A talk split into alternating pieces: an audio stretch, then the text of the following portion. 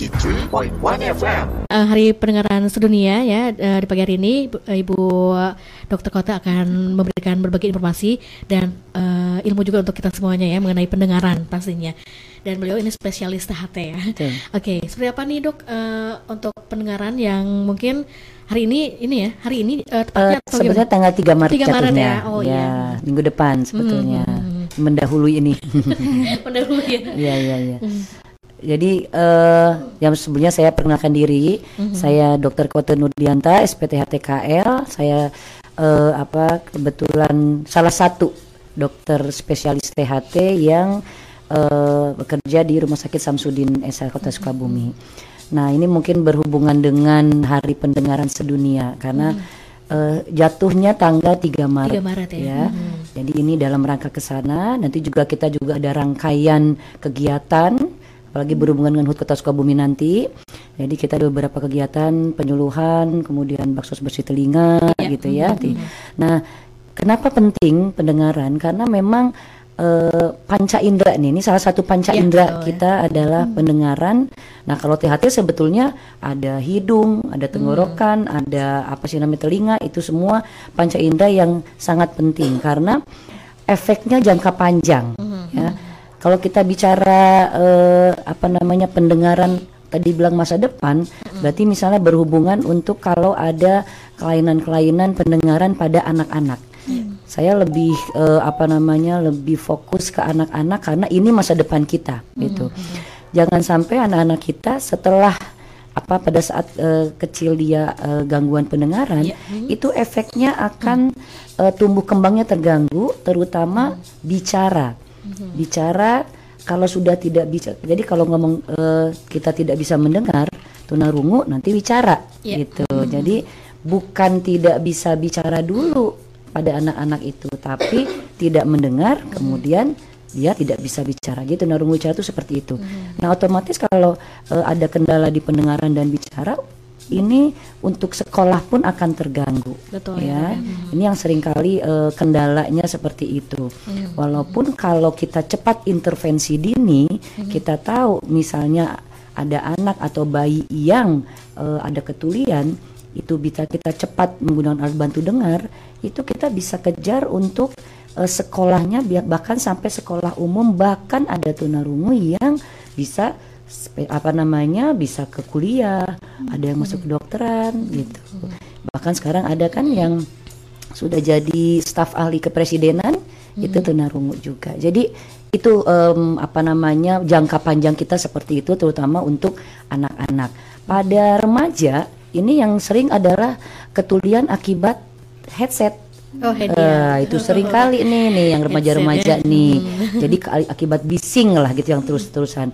Ini saya sering kali dapat anak SMA yang sering menggunakan head- headset itu Iya. akhirnya datang ke saya dengan kurang pendengaran. Akhirnya harus menggunakan alat bantu dengar seumur hidup. Nah, ini kan juga masa depan dia pasti akan terganggu gitu. Jadi ini efeknya mungkin saya lebih ke anak dan remaja. Kalau yang tua-tua ya memang ini ada apa kalau ada ketulian yang memang eh, apa ya kita bilang presbiskusis itu memang pada usia lanjut itu akan turun pendengarannya. Nah, ini juga mungkin bukan urusan masa depan tapi kualitas hidup di masa tua. Karena eh, kalau sudah manula gitu, sudah tua pun dia ada kurang pendengar, jangan gengsi menggunakan alat bantu dengar, kan nanti dia kualitas hidup dia artinya berkomunikasi, bergaul. Iya. Kadang-kadang sering dok, saya ingin pengajian katanya, saya ingin di masjid tapi nggak kedengeran sama orang. Nah itu juga kan terganggu aktivitasnya. Jadi banyak sekali efek-efek Banyak sekali ya yang eh, apa masa depan atau ke depan yang bisa eh, apa namanya berpengaruh hanya gara-gara pendengaran. Belum lagi kalau kita satu saja kalau kita ada satu kita dikasih dua nih pendengaran nih. Kalau satu aja tutup ditutup Iya. sama kayak mata kita pusing langsung. Betul. Nah itu berhubungan dengan keseimbangan. Iya, Jadi Allah ya. sudah kasih memang dikasih dua-dua itu untuk keseimbangan kepala kita gitu. Kalau satu saja saja tidak ada apa gang, ada gangguan, langsung kita akan pusing dan itu berhubungan dengan eh, apa keseimbangan. Bener banget. Gitu. Iya, dan juga tadi dok eh, kata dokter sendiri eh, lebih ke anak muda gitu ya remaja seperti itu Ya. ya. Apakah untuk eh, yang sudah lanjut gitu Ya. Susah diobati atau gimana nih dok? Ya. Atau ada harapan Jadi untuk kalau nah kita mungkin bicara dulu tentang apa itu ketulian? Tuli itu seperti apa sih? Sebetulnya yang disebut tuli itu ada derajatnya. Ada ringan, sedang, berat, sangat berat. Tahap-tahap ya. Iya, jadi kadang-kadang ada orang yang dok kalau bahasa Sundanya, abi mepek dok gitu ya, kurang dengar gitu. Terus eh, tapi masih bisa dengar hanya harus teriak. Itu Oh, sebenarnya sudah iya. tuli. Hanya tulinya mungkin ringan dan sedang. Saya Iya, udah iya, bilang ada sanes tuli dok. Eta teh tuli pak bu, karena di dipanggil sudah tidak bisa Iya. eh, walaupun sedikit. Itu dia ada ringan ada kita bilang ada desibelnya ringan sedang berat. Itu dari derajat ketuliannya. Jenis ketulian. Tuli itu ada yang kita bilang tuli konduktif ada tuli saraf atau sensori neural atau dua-duanya jadi kalau kita ngomong anatomi telinga itu ada telinga luar telinga telinga telinga dalam telinga tengah telinga dalam kalau konduktif itu konduksi suara yang masuk ke telinga kita. Jadi kalau kita mendengar tuh sebenarnya di apa daun telinga menangkap suara, kemudian masuk ke liang telinga, ditangkap oleh gendang telinga. Saya nggak bawa gambar anatominya ya. Jadi saya harus ini sendiri ya harus dibawa ya. Ada apa namanya? Tadi eh, ditangkap oleh gendang telinga. Dari gendang telinga itu nanti ada tulang-tulang pendengaran yang akan merambatkan suara yang tadi ditangkap, kemudian ke rumah siput atau saraf. Oh, gitu. Ya, dari rumah siput nanti ke saraf di otak. Jadi segitu panjangnya Iya ya. konduksi suara sampai ke otak kita. Oh iya, kita mendengar ini. Itu panjang. Nah, itu yang disebut tuli konduktif itu kalau ada tadi hambatan pada suara masuk. Contoh, kotoran. Kotorannya. Tiang telinga ada kotorannya kayaknya sepele. Tapi itu kalau nutup, ya itu ada tuli. Walaupun mungkin derajat masih ringan atau sedang gitu. Itu malah sederhana sekali. Gendang telinga bolong udah pasti nggak bisa menangkap itu ada tuli itu. Jadi itu itu kalau konduktif. Kalau sensori neural atau saraf tadi yang saya bilang ada eh, apa namanya saraf-saraf yang ada di eh, rumah siput atau di otak. Nah, yang tidak bisa diperbaiki adalah tuli saraf. Jadi kalau tuli saraf sudah tidak bisa diperbaiki, itu yang nanti akan uh, harus menggunakan alat bantu dengar. Nah itu. Jadi kalau tadi headset segala macam itu, itu rusaknya di uh, apa namanya saraf pendengaran. Manula udah pasti, Iya. itu sudah pasti degeneratif dengan usia berlanjut pasti ada yang turun terutama saraf-saraf pendengaran. Nah, tuli-tuli pada bayi juga banyak yang bawaan tuh. Ya, pada bayi-bayi baru lahir ternyata bawaannya ibunya sakit apa infeksi dan lain-lain. Rubella, toksoplasma itu juga bisa menyebabkan anak tuli dan itu tulinya saraf. Tapi yang bisa kita cegah tadi salah satunya yang paling gampang itu kotoran atau serumen. Terus tadi infeksi telinga itu tidak boleh. Congean tuh masih banyak gitu kan. Ngorek-ngorek telinga akhirnya infeksi sampai dengan gendang telinganya bolong. Au. Nah, itu kan. Iya, jadi ini ya. itu it- itu yang kita bisa cegah sebetulnya. Dan tadi itu penggunaan headset itu penting banget. Itu bisa dicegah. Gitu. Nah, ini yang seri yang eh, kita eh, dokter THT. Nah, kebetulan nih saya sekalian sosialisasikan bahwa kita THT itu ada yang namanya Komite Nasional Komnas PPKT. Ini saya bawa ini ya. Jadi kalau selama ini ada Komnas Pelindungan Anak, Komnas HAM, iya. kita sebenarnya di pusat ada Komite Nasional Penanggulangan Gangguan Pendengaran Ketulian, Komnas PGPKT. Di daerah namanya Komite Daerah. Nah, kebetulan saya yang ditunjuk jadi ketuanya dan ini yang kita sudah sekian tahun ini kita sudah terus berputar untuk mensosialisasikan bahwa cegah cegah cegah ketulian gitu ya. Supaya ya tadi untuk masa depan. Betul, ya. Dan alhamdulillah nih dengan kita eh, bergerak eh, apa namanya terus gitu ya. Kita kota eh, apa kota Sukabumi dinobatkan sebagai kota telinga sehat. Yang di seluruh Indonesia hanya ada 10 kota kabupaten. Nah, saya juga sudah lapor ke Bapak, Bapak Wali Kota karena Iya. itu tanggung jawab kita bersama. Yuk kita apa namanya minimal satu saja untuk pendengaran, jangan sampai eh, apa namanya masyarakat kita jadi tuli.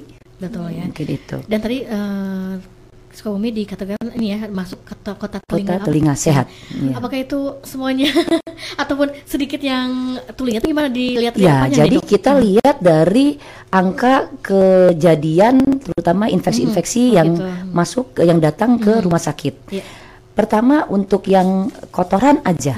Sekarang eh, sering kali pasien-pasien saya sudah tahu bahwa kotoran itu sudah harus di apa datang dibersihkan enam bulan sekali. Jadi yang yang ini yang sering kali tidak tahu enam bulan sekali itu gigi, mata dan THT, telinga. jangan menunggu budek baru. Jangan menunggu sakit telinga baru Baru ya. gitu kan. Karena kalau sudah ada keluhan itu udah nggak enak banget tadi saya bilang. iya. pusing nyeri kepala ya. eh, muter gitu Iya. ya kepala. Itu yang sebalik. Jadi jangan sampai seperti itu. Alhamdulillah sekarang untuk eh, kesadaran untuk datang ke THT untuk membersihkan telinga itu sudah pasien-pasien saya saya lihat sudah banyak di Bunut pun begitu ya itu satu dan kejadian congean Iya. ya kalau kita ngomong conge lah Iya, gitu iya. ya keluar cairan itu di Sukabumi sudah banyak berkurang Iya. jadi artinya kalau sudah ada keluhan telinga sudah langsung bisa Mhm. dan kalau sudah yang disebut saya bilang OMSK itu otitis media suppuratif konik atau tadi congean itu. Iya. itu komplikasinya itu kan ada nanah di telinga Oh. bagian tengah itu bisa merusak tulang pendengaran saraf pendengaran sampai dengan bisa lainnya ke otak.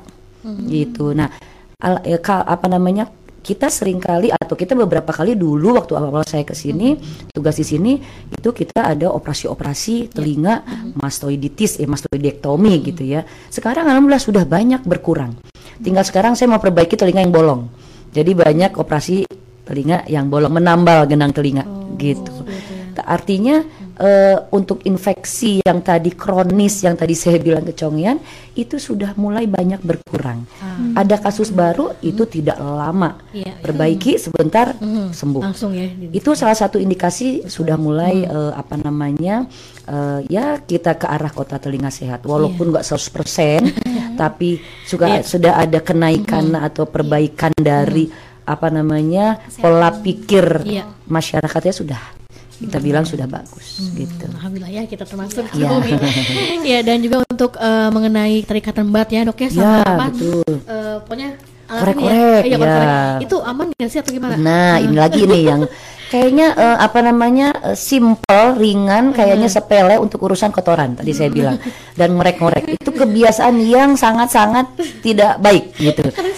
gitu. Iya, jadi sebetulnya kita tidak boleh mengorek telinga, tidak boleh memasukkan apa pun ya eh, benda apa pun ke daerah telinga. Karena satu liang telinga kita saja kulitnya tipis, jangankan dikorek, Iya. dipegang aja atau ditekan aja itu udah merah, apalagi digesek sedikit tuh luka. Nah dari luka ini bisa ada keluar cairan, Iya. itu mulai awal ada infeksi biasanya seperti itu, ya. Nah eh, apa namanya tidak boleh ngorek. Nah gimana caranya kalau gitu untuk urusan pe- bersih telinga, gitu.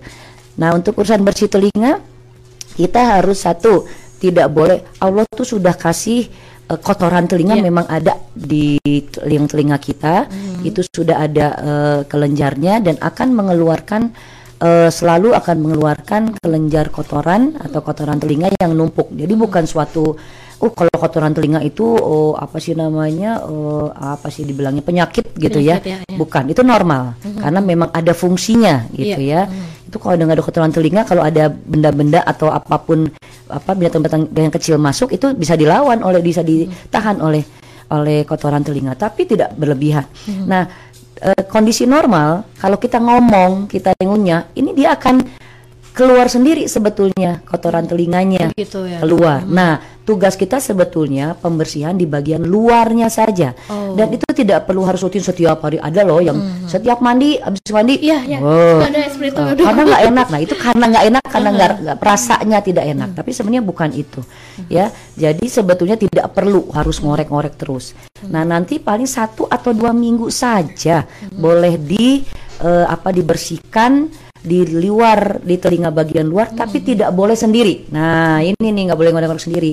Harus ada orang yang bisa melihat telinga kita Oh, apakah ada kotorannya dan di situ diambil kotorannya. Dan diambilnya itu bukan dengan alat-alat yang keras ada bulu ayam, ada yang besi-besi dan lain-lain. Iya, Waduh, ada apa pun benar-benar tidak boleh. Iya. Karena kita pun THT walaupun menggunakan alat-alat itu kita harus punya penerangan yang jelas sampai ke dalam, punya alat yang khusus sampai ke liang telinga bagian dalam sampai genang telinga. Jadi kalaupun bersihin itu hanya dielap, kita bilang dielap bukan dikorek. Korek tuh eh, tenaga ya, pakai Iya, iya. tenaga. Dan bukan diputar. Soalnya kalau diputar, putar itu masuk. jadi salahnya tuh nah apalagi eh, jadi kalaupun pakai cotton bud cari cotton bud yang kecil di apa lebih kecil daripada lubangnya lubang eh, telinganya. Dan itu eh, apa jangan jangan kering.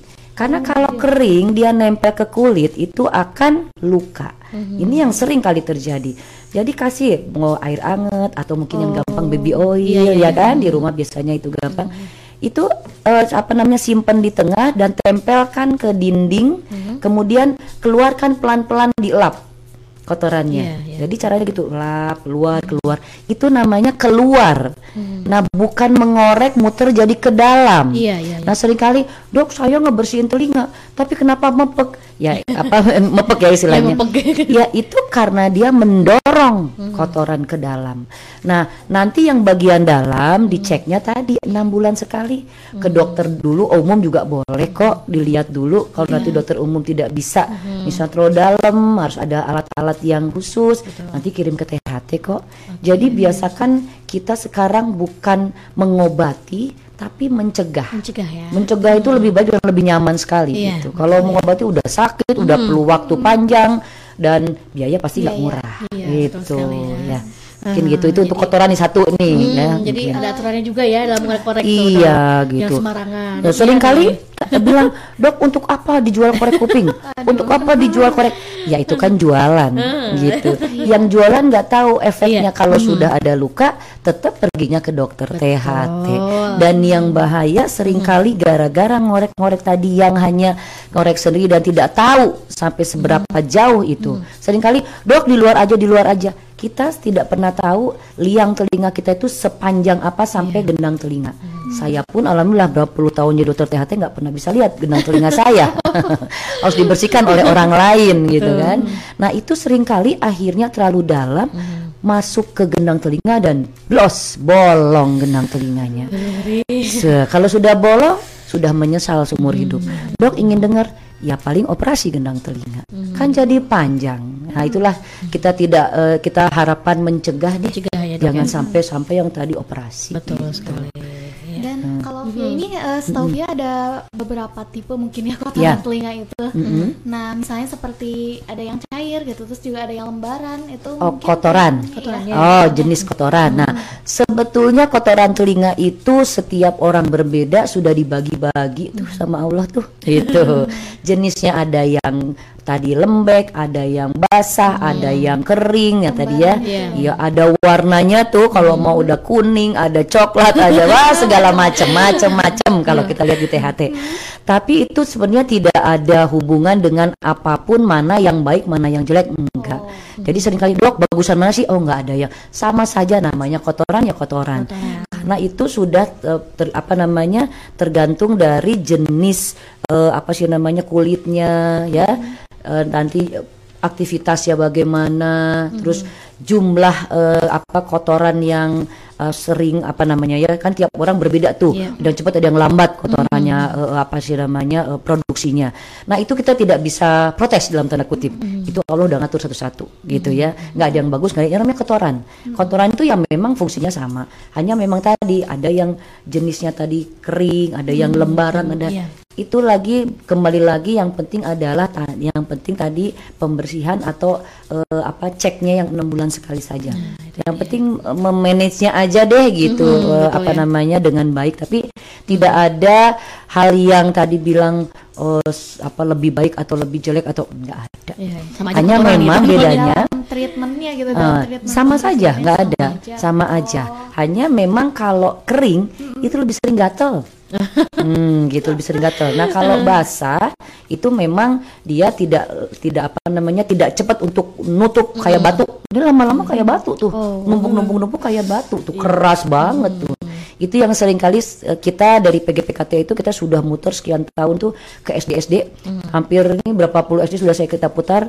Itu ketulian pada anak SD 30 sampai 50% gara-gara serumen atau kotoran tulian. Jadi kita bakso bersih telinga tuh kita muter. Iya. Itu kotorannya waduh Udah ini. sekeras batu gitu ya. Oke. Eh, jadi nggak nggak nggak mudah untuk mengeluarkan. Oke.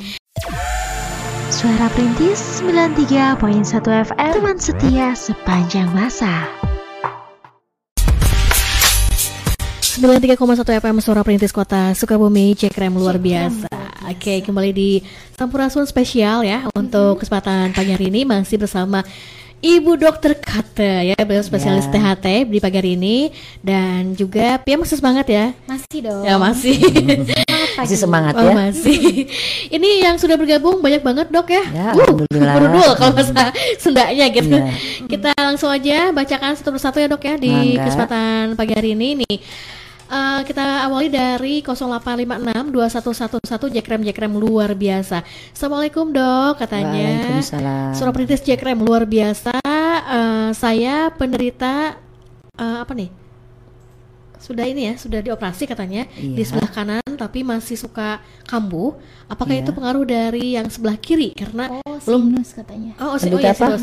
Oh, sinus. Iya, sinus, Oh. bukan data sinus. Ini soalnya Ketutupan. Eh, ketutupan. Sudah dioperasi sebelah kanan, tapi masih suka Oh. kambuh. Apakah itu pengaruh eh, dari sebelah kiri karena belum dioperasi? Apa Hmm. yang sebelah kanan jadi jadi lagi gitu bekas dioperasinya? Katanya hatur nuhun dok. Iya. Jadi ini temanya di luar pendengaran kalau gitu ya. Ya karena ini ngomong sinus atau sinusitis nih. Apa ya saya saya jelasin. Jadi eh, apa sinus itu lubang apa sih? Ada lubang di wajah kita, tengkorak kita ini kalau nggak ada apa namanya kulit dan daging itu ada lubang-lubang. Itu ada di pipi ya, yang paling besar di pipi kita, di apa namanya di apa ya dibilangnya di atas, di dahi gitu Iya, ya, di dahi dan deket di tengah-tengah mata gitu. Itu sinus. Banyak tuh sinus. Ada ada empat ada lima ada lima pasang. Banyak. Nah, yang paling besar memang sinus maksilaris yaitu di daerah uh, wajah atau pipi gitu. Itu fungsinya kenapa ada lubang itu untuk lagi-lagi keseimbangan kepala kita. Jadi biar hampang lah pakai bahasa Sundanya mah. Jadi kita gampang ini nih ringan nih kepala apa wajah. Nah, terus eh Nah, kemudian eh, kalau eh, normalnya itu harus kosong. Nah, kalau itu terisi, itu yang disebut sinusitis. Terisinya dengan apa? Nanah. Nah, kenapa bisa ada nanah? Jadi sinus itu memang akan mengeluarkan cairan secara normal ke hidung. Ada lubangnya tuh ke arah hidung ya kenapa hidung kita basah itu salah satunya dari situ ya. Nah kalau eh, hidung kita sering tersumbat itu akhirnya lubang tadi yang dari sinus keluar pengeluaran dari sinus ke hidung itu tertutup. Nah ini nanti akan apa terkumpul cairan di sinusnya. Sinus- Tadi kita ngomong sinus maksilaris. Lama-lama lama itu akan yang namanya eh, apa kalau kita bilang ingus itu atau apa ya sekret itu cairan ya dari warna bening, kuning, hijau, bau gitu. Itu namanya nanah. Ya nanah lama-lama bau itu namanya sinusitis. Satu dari hidung yang sering tersumbat misalnya pilek alergi gitu ya itu terus sering pilek itu bikin eh, salah satu komplikasi ke sinusitis. Atau gigi yang bolong itu yang paling sering. Nah, gigi bolong bagian atas. Kalau bagian bawah akan ada bisul ke leher. Kita bilang abses ruang leher. Itu banyak banget kita hati-hati. Adalah kalau gigi bagian atas ada bolong tuh larinya nanahnya kumannya masuk ke arah sinusitis. Ke arah sinus tadi jadi sinusitis. Itu dua. Nah sekarang kalau tadi dibilang saya sudah yang sebelah kanan atau sebelah kiri tadi sebelah mana ya? Sudah pernah. Nah prinsipnya yang namanya sinus itu tuh infeksi kalau sudah apa namanya sembuh itu bisa berulang kalau penyebabnya masih ada gitu loh. Kalau misalnya di gigi bolong sebelah kanan sudah harusnya di apa namanya sudah di tadi sudah sampai operasi sinusnya bersih giginya nggak diperbaiki nggak ke dokter gigi diberesin ya pasti akan ada kambuh lagi gitu. Nah sekarang jangan-jangan sebelah kirinya juga bolong nggak tuh itu dari gigi. Nah sekarang tadi dari hidung jangan-jangan hidungnya ada masalah nggak tuh? Jangan-jangan itu yang akan jadi hidungnya sering tersumbat jadi membuat sebelah kanan atau kirinya eh, tadi jadi sinusitis. Jadi nggak ada tuh dari sinus kanan ke kiri, kiri ke kanan. Oh jalan-jalan itu nggak ada. Yang jelas berarti ada eh, apa namanya penyebab yang tidak sembuh atau tidak tuntas sebelumnya atau ada penyebab baru yang berulang yang tidak segera diperbaiki. Itu sinusitis. Jadi keluar dari pendengaran ya karena THT nih. Oke, terima kasih ya untuk 0856 211 Jekrem Jekrem luar biasa. Dan juga di belakangnya ada siapa nih? Ya. Selamat pagi Bu Dokter katanya saya I- Pagi. Ibu Ani di Bayangkara. Ya. Begini dok, anak saya waktu umur 4 tahun kemasukan air telinganya Oke. Dan sejak saat itu sampai sekarang udah umur 6 tahun Oke. Telinga anak saya sepertinya telinga kirinya kurang Oke. mendengar katanya Ya. Dan pengobatannya gimana dok? Apa perlu alat bantu dengar juga atau gimana gitu? Oke. Nah ini ini kebetulan pas lagi pendengaran telinga nih. Jadi sebetulnya ini yang sering kali masyarakat atau pasien itu menyalahkan air. Hmm, air tuh nggak salah. Nah sering kali kemasukan air. Nah setelah kemasukan air ini nih yang ngorek-ngorek gitu. Oh, iya, di- ini nih yang Jadi ada dua. Kalau telinga kita tidak ada masalah, tidak ada kotoran di liang telinganya, gendang telinga utuh, mau kemasukan air sekolah berenang pun pada saat berenang nggak masalah. Karena alhamdulillah sampai saat ini saya jadi dokter THT tidak pernah ada perenang yang jadi pasien misalnya kalau bahasa Sunda pasien matuh ya terus datang nggak ada tuh padahal tiap hari mungkin dia berenang Iya. latihan berenang terus nggak ada. Jadi jangan menyalahkan air. Nah masalahnya kalau kemasukan air misalnya tadi ada kotoran, itu sering kali atau nggak usah ada kotoran deh. Kalau kemasukan air kan orang langsung eh, apa Iya, nutup gitu iya, ya. betul. Nah itu sering kali tidak sabar. Padahal liang telinga kita itu dibuat itu miring keluar. Sebetulnya sabar dia akan keluar sendiri. Hanya kan bukan kayak air mengalir, Iya. masuk langsung ser keluar lagi. Tapi kita pelan-pelan. Ada yang sambil di apa namanya dipancing lagi masukin air, loncat-loncat itu nggak betul sama sekali gitu ya. Selama liang telinga kita bersih tidak ada masalah itu akan keluar dengan sendirinya. Tapi kalau di liang telinganya ada kotoran, ya pastilah airnya itu akan numpuk di kotorannya. Iya. Kotoran itu yang akan jadi apa namanya mengembang dan itu akan pendengaran jadi kurang. Itu saat eh, dua. Ketiga memang tidak boleh kemasukan air pada eh, yang gendang telinganya bolong. Nah itu yang harus diperhatikan. Kenapa itu harus sering ngecek ke THT itu supaya tahu kita tuh sehat nggak sih? Gendang telinga kita bagus nggak sih? Nggak bolong.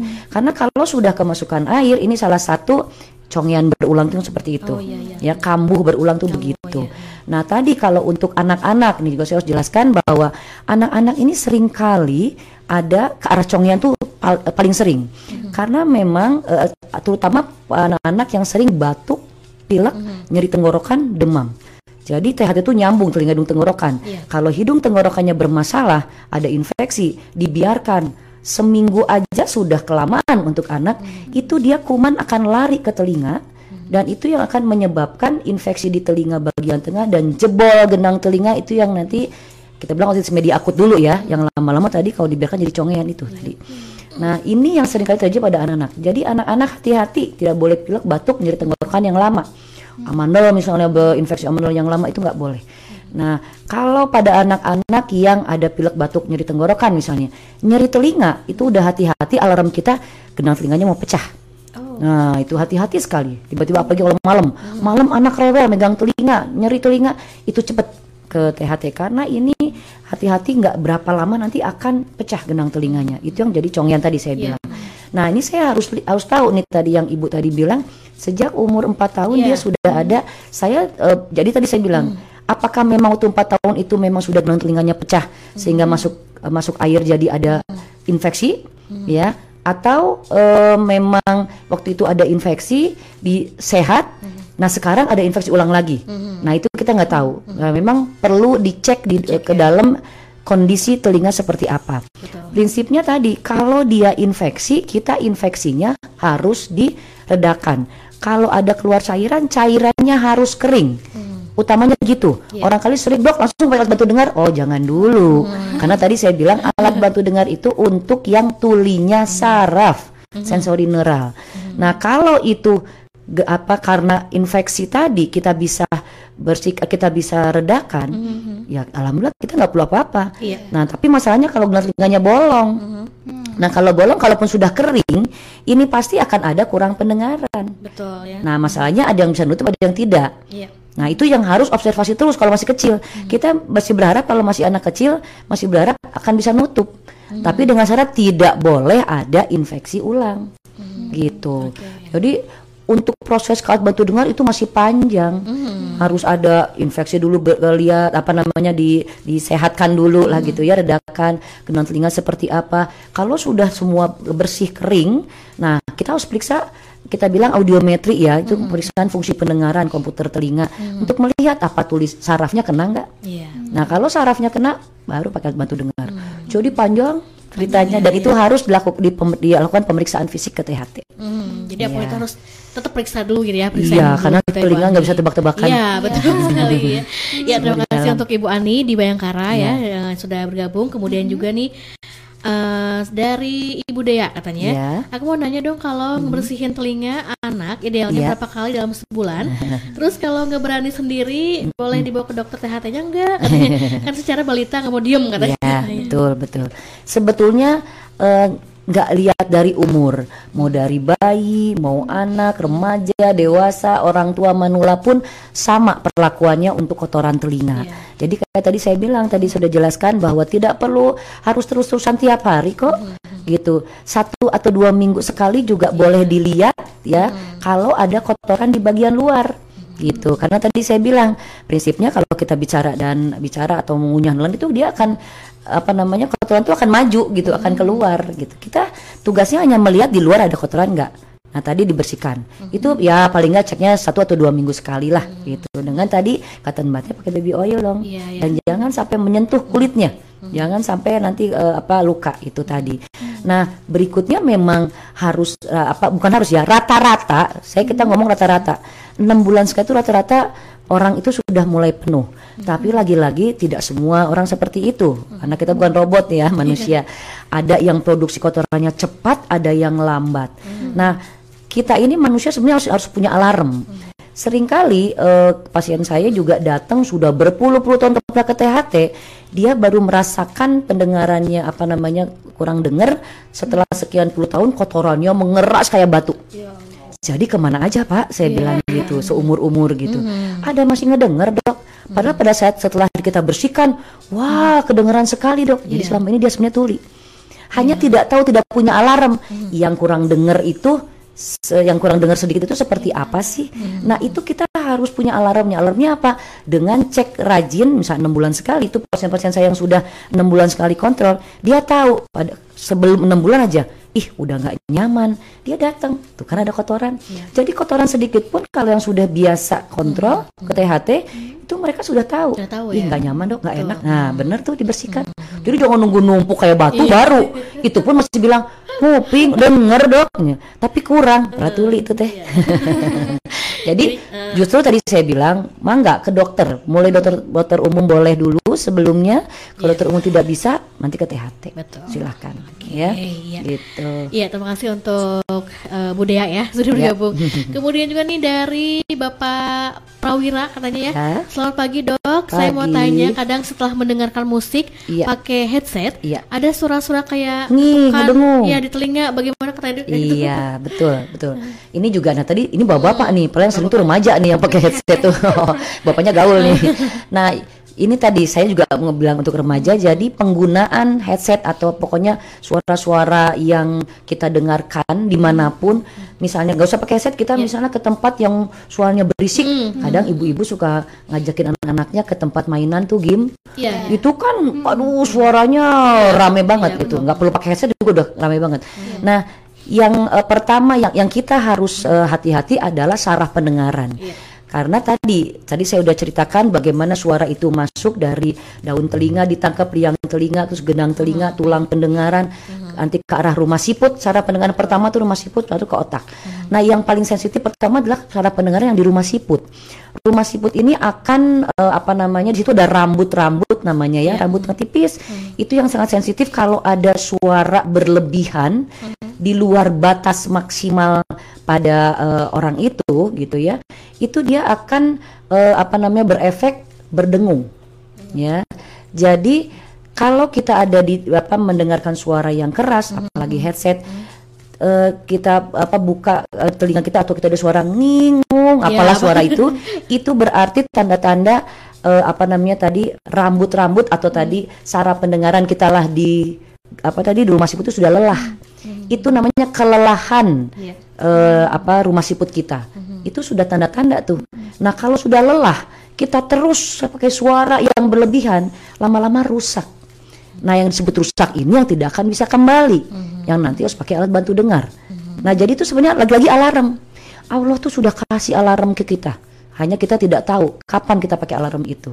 Nah itu kalau udah ngung itu sudah pasti wah itu sudah harus berhenti. Harus sudah keluar dari ruangan itu yang tadi eh, berisik bising. Tapi kan kita tidak menunggu sampai dengar ada suara itu sampai lelah. Kasihan dong sampai lelah dulu. Nah karena itu sebetulnya ada yang namanya rule of six. Jadi eh, kita boleh menggunakan atau kalau pakai headset tuh remaja 60% dari suara volume maksimal yang kita bisa dengarkan dan hanya 60 menit saja dalam satu hari satu jam saja sebetulnya. Itu hanya 60% loh dari kalau misalnya dia angkanya 100 ya berarti hanya 60 saja atau 10 ya 6, 6 saja yang bisa kita maksimalkan. Karena anak sekarang udah pakai headset suaranya keras banget. sampai orang luar juga bisa mendengarkan suara headsetnya gitu. Itu sudah berlebihan sekali gitu jadi kita tetap harus istirahat. Nah, semua juga tidak boleh berlebihan. Kalau berlebihan, kalau sudah rusak sudah rusak saraf pendengaran tidak bisa diperbaiki. Ini pun sering kali dok saya ke dokter saraf, dokter saraf khusus saraf pendengaran tidak bisa. Nah, mau ke dokter saraf pun tidak bisa untuk saraf pendengaran. Oke. Gitu. Itu mungkin yang harus diperhatikan bapak. Jadi untuk bapak siapa ini? Prawira ya. Nah, jangan sampai ada suara berdengung dan berdenging itu. Berhenti sebelum tadi ada suara itu. Hmm, Gitu. Oke, jadi eh, telinga pun ini harus ada masa istirahatnya juga kalau ya. Betul gitu. Kemudian juga nih di Facebook sudah banyak yang gabung iya. dok. Aduh, sudah Oh iya banyak. ada Ajo Putra, mantap katanya. Aduh, ada ibu dokter. Jadi Iya. pengetahuan kita ini kata tahu ya. Alhamdulillah. Terus juga tuh Pia ada siapa? Ada Ayi Abitoyib ya katanya Ya. bagaimana cara membersihkan kotoran dalam telinga gitu. Oh. Apakah dengan sendok besi pembersih Ah. telinga itu aman? Dan terakhir kenapa biasanya dokter spesialis telinga merangkap dengan spesialis hidung dan spesialis tenggorokan apa apa ada hubungannya katanya? Tadi saya sudah jelasin ya, sudah jelaskan sebetulnya bagaimana pembersihan telinga gitu kan. Tadi eh, di- diulang lagi jadinya ya, gitu ya. ya? Baru bergabung ya kali ya. Jadi lagi-lagi saya bilang tadi pembersihan telinga itu tidak boleh eh, tidak usah rutin setiap hari tapi satu dua minggu sekali. Itu eh, hanya boleh dibersihkan bagian luarnya oleh orang lain dengan cara-cara yang tadi saya bilang. Hanya boleh kapas cotton bud itu cari yang kecil lebih kecil dari lu- eh, lubangnya dan jangan jangan kering pakai air anget atau tadi mungkin yang paling gampang baby oil. Itu ditempelkan saja ke eh, dinding telinga yang orang lain melihat ada kotoran loh. Itu dielap ke arah luar dielap ke tengah eh, terus kembali eh, tempel ke dindingnya elap-elap gitu.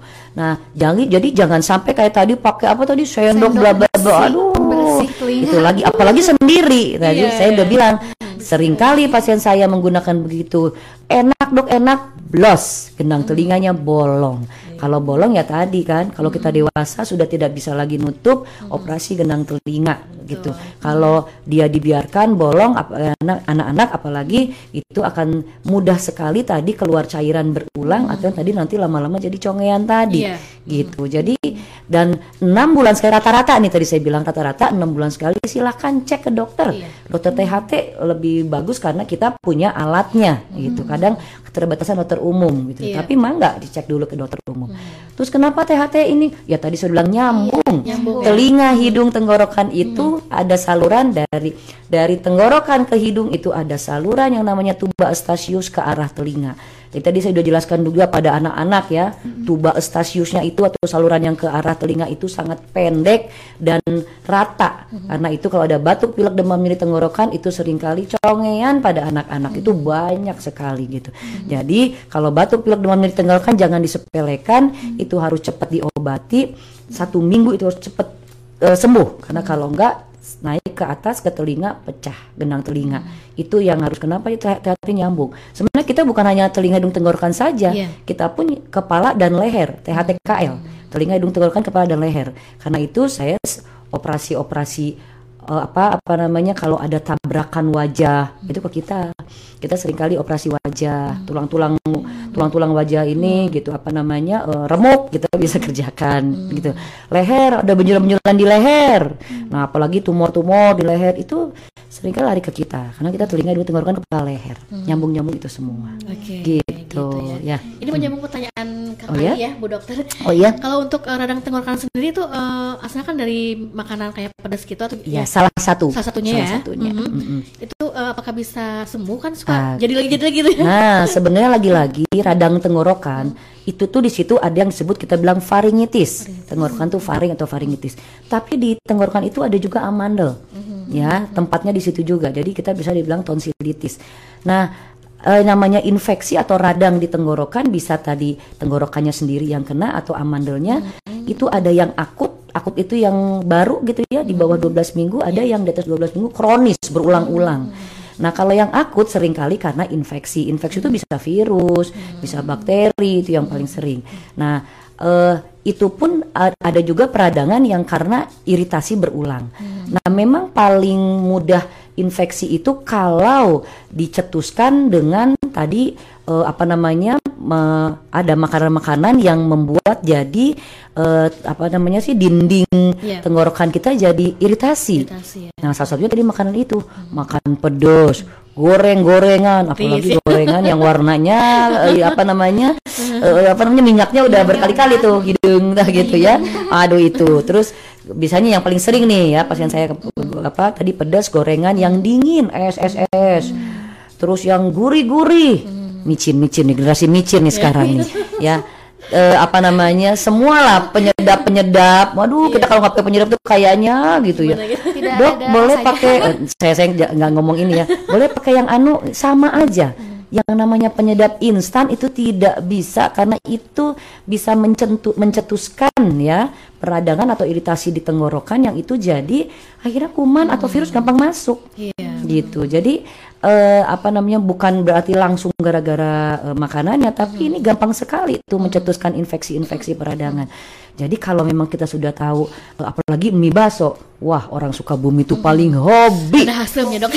Uh, lah, pas mie baso nganggo lada hasun. itu sering banget. Jadi saya sering kali pasien-pasien, jadi apa dok yang nggak boleh dimakan? Ya itu tadi lada, hasum, gorengan, eh, gurih-gurih, mie baso. Nah gitu nggak boleh. Nah apa dong yang dimakan? Oh empat sehat lima sempurna. Dan empat sehat lima sempurna dari kecil juga sudah tahu tidak ada tuh namanya pedas nggak baso gitu. Itu saja sebenarnya. Jadi kalau kita tahu itu tidak bagus ya jangan diulang.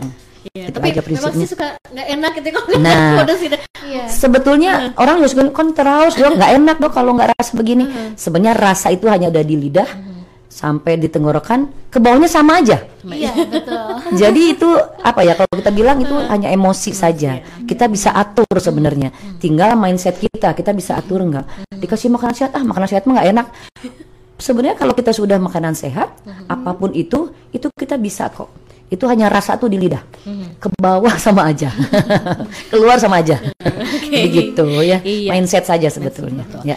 Ini dok satu pertanyaan terakhir ya Iya. dari Ibu Anti. Di kerasa ya kita sudah mau penghujung. Ibu Anti di kawasan Benteng katanya ya, Ya. tanya, katanya saya punya ibu Ya. yang sakit, Oke. dulunya masih bisa mendengar dan juga melihat. Mungkin eh, dari entah dari obat atau apa gitu ya, Mhm. Oke. obat kan apa di secara disuntikan ya itu 100 kali. Iya. Jadi eh, apa se- lama ma- lama makin lama katanya Pendengaran iya pendengarannya makin enggak- berkurang. iya katanya. Hmm. Ini ibu saya umurnya 78 tahun katanya. Apa Oke. bisa dibantu?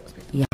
Jadi kalau tadi bilang eh, apa adanya kurang pendengaran atau ya atau ketulian pada usia lanjut itu memang eh, bisa bermacam-macam juga. Satu yang paling apa namanya memang itu apa ya dibilangnya bukan suatu penyakit ya dengan usia ada disebut namanya presbikusis. Jadi ada eh, faktor degeneratif yang karena usia lanjut otomatis itu sudah akan ada pengurangan.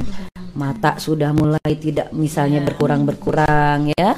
Kemudian itu lagi saraf-saraf pendengaran itu yang akan terus menurun lah gitu fungsi sarafnya termasuk telinga.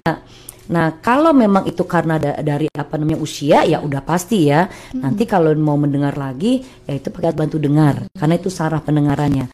Nah di luar itu kalau tadi banyak faktor macam-macam Iya, efek obat ada katanya, obat ada disuntik, segala iya. macam ya itu juga kita tidak bisa langsung me- apa namanya langsung bilang oh dari sini dari situ. Karena itu lagi kita harus cerita panjang lebar harus tanya ya periksa juga segala macam. Nah baru kita tahu. Tapi apa pun itu penyebabnya di ujung sekarang ini ibunya sudah kurang dengar. Nah, artinya kita harus tahu saat ini kurang dengarnya itu atau kita bilang tuli, tulinya tuli apa? Apakah memang betul karena sarafnya atau karena tuli yang tadi konduktif, konduksi tadi penyakit yang lain ada tidak gitu. Nah, itu nanti kalau misalnya bukan karena saraf kita bisa obati, kita lihat nanti seperti apa gitu. Nah, tapi kalau karena saraf ya apa pun sebelumnya penyebabnya ujungnya sarafnya sudah ada gangguan kalau mau mendengar alat bantu dengar Itu saja sebetulnya. Jadi lagi-lagi memang harus dicek ke Betul THT. ya. Silakan bawa saja ke THT. Oke, terima Gitu. kasih Bu Anti ya sudah Iya. berpartisipasi juga di pagi hari ini bersama Ibu Dokter Kote. Hmm. Oke, yang pasti eh, ini nih eh, dok ya, Iya. kita sebagai penyiar ya, sebagai penyiar, kan pakai headset terus gitu ya. Betul. eh, ini ngaruh nggak sih sama berkurangnya nanti pendengaran kita gitu dok? Ya, itu salah satu faktor resiko sebetulnya. Nah, karena itu sebetulnya penggunaannya nah, kalau lagi istirahat buka gitu. Jadi jangan terus Oh, jangan dipakai terus. Iya, gitu. terus. ya, jadi yang bahaya itu tadi terus-terusan menggunakan menggunakan tadi headset apalagi suaranya keras. Iya. Makanya tadi saya bilang saya pakai nggak boleh yang sampai rapat sekali, biarkan suara luar masuk Iya. gitu ya. Dan volumenya dikecilkan. Yang penting kita dengar, nah tadi ya, sebenarnya teorinya tadi 60% aja dari volume. Dan istirahat, istirahatkan. Semua organ tubuh kita kalau dimaksimalkan sampai dengan di luar batasnya, itu pasti akan ada lelah, rusak. Nah, rusak udah susah. Itu aja prinsipnya. Siap Ya. Bu. Oke, kerasa banget ya. Aduh, luar biasa Iya. sekali bincang-bincang kita di pagi hari ini ya Via ya sama Ibu dokter spesialis THT Iya. untuk kesempatan pagi hari ini dan juga nih di detik-detik terakhir ya keperluan kita Iya. ada hal-hal yang ingin disampaikan terkait dengan ini ya eh, apa namanya? Pendengaran untuk masa Oke. depan tema untuk Ya, hari untuk hari ini. pendengar iya. Ya, jadi ini kebetulan lagi ini eh, momennya ada Hari Pendengaran Sedunia. Dan kita ini alhamdulillah Kota Sukabumi jadi kota telinga sehat. Mari kita pertahankan itu, pertahankan itu dengan kita selalu menjaga minimal satu deh untuk pendengaran. Karena tadi kita sudah bicara panjang lebar bahwa pendengaran itu sangat efeknya tuh sangat panjang gitu ya untuk ke depan, apa masa depan. Kalau tadi bilang masa depan, apalagi pada anak-anak, pada anak-anak. Nah jadi apa pun yang bisa menyebabkan eh, apa sih namanya faktor-faktor apa pun yang bisa menyebabkan gangguan pendengaran eh, apa namanya sebaiknya kita cegah. Tadi dari mulai kalau pada ibu-ibu ibu hamil nih kita hati-hati jangan sampai tadi ada infeksi-infeksi di ibu hamil yang akhirnya nanti jadi membu- eh, membuat anak-anak kita atau bayi-bayi nanti akan tuli bawaan. Itu satu. Jadi tetap dicek eh, teratur untuk eh, apa namanya tadi ya ibu hamil. Untuk bayi-bayi baru lahir itu ada yang namanya screening pendengaran bayi lahir. Itu eh, apalagi kalau bayi-bayi yang lahirnya dengan faktor resiko bulannya apa namanya eh, apa namanya teh Prematur prematur gitu ya. atau berat badannya rendah lahir rendah atau tidak langsung nangis itu banyak faktor-faktor. Atau tadi ibunya infeksi sebelumnya itu bisa langsung diperiksakan ke THT untuk screening pendengaran. Di awal sudah ketahuan. Bisa tahu bisa dari bayi aja hari ke satu atau hari kedua lahir bisa kita periksa pakai OAE namanya OAE autopsy autopsy emission. Itu bisa tahu itu ada ketulian atau tidak. Nanti berikutnya kita terus observasi.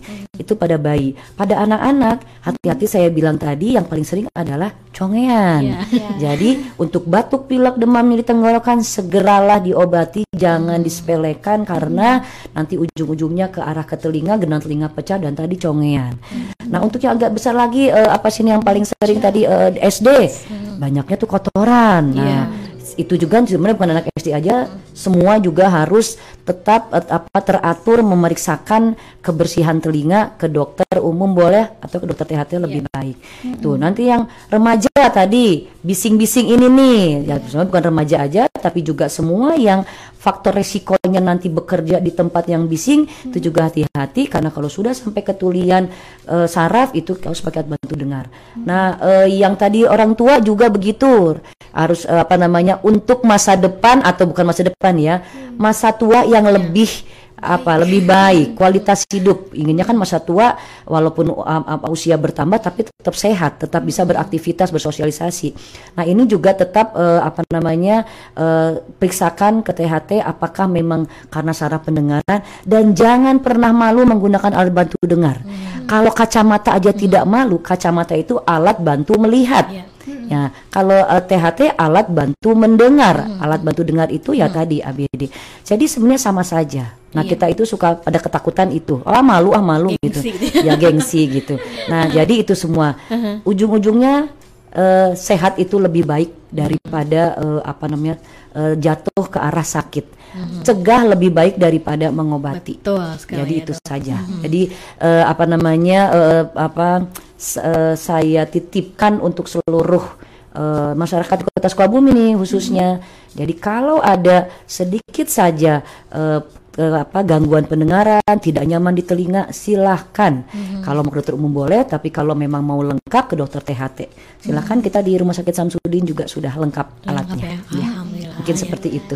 Ya. Dan kalau misalnya ada yang masih penasaran bisa ikut seminar ya dok itu ya? Mangga oh ya tadi kebetulan dalam rangka apa namanya dari tadi dalam rangka Hari Pendengar Sedunia dan HUT Kota Sukabumi kami juga kita eh, dengan IDI gitu akan mengadakan acara seminar yaitu seminar eh, awam tentang eh, dampak tuli bawaan dan efek eh, gadget nih eh, untuk masa depan pendengaran. Ini rencana kita akan di Gedung Juang Gedung Juang ya tempatnya. tanggal 4 April 4 April. ya Oke. eh, hari Sabtu. Mhm. Nah, silakan kalau yang ingin ber apa namanya bergabung itu biayanya 60.000 Mhm. Oh, tiketnya tiket 60.000. dan tiketnya ini sebetulnya ada penitiannya tapi bisa juga dibeli langsung di klinik Pradita. Kebetulan saya praktek di situ jadi biar gampang. Di situ silakan ke klinik Pradita untuk membeli tiketnya seharga 60.000. Nanti ada door prize juga menarik di sana. Luar biasa sekali. Selain ilmu Iya, ya. Ciu. Oh iya. Nanti Oke. di situ akan bicaranya dokter THT, dokter anak, dan dokter rehab medis. Oh gitu. Ya, jadi setelah ada kuliah mau diapakan nih anak-anak Oh, kita betul. gitu. Hmm, Ya, itu luar Enggak. biasa sekali ya. Silakan bergabung. Iya, betul sekali. Bu Dokter Hatur Nuhun sudah hadir di studio Radio sami Suara Perintis nuhun. ya. Semoga saja ini apa yang sudah Semoga disampaikan. bermanfaat. Betul. bermanfaat banget ya begitu ya. Dan juga pemerhati terima kasih sudah bergabung di pagi hari ini. Yang jelas eh, apa pun itu anda harus mengecek enam bulan sekali gitu ya, cek telinganya anda semuanya. Jadi, sa- eh, jadi intinya mencegah lebih baik daripada mengobati. Iya. Betul sekali ya untuk pendengar buat masa depan ya pendengaran kita untuk masa depan. Oke, yang pasti kita akhir saja ke bersama kita di pagi hari ini bersama Dokter Kote spesial eh, spesialis THT di pagi hari ini. Selamat pagi semuanya. Sampai jumpa dan wassalamualaikum warahmatullahi wabarakatuh.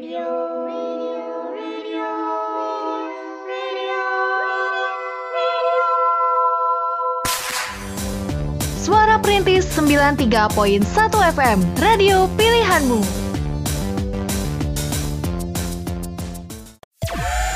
Suara Perintis 93.1 FM, teman setia sepanjang masa.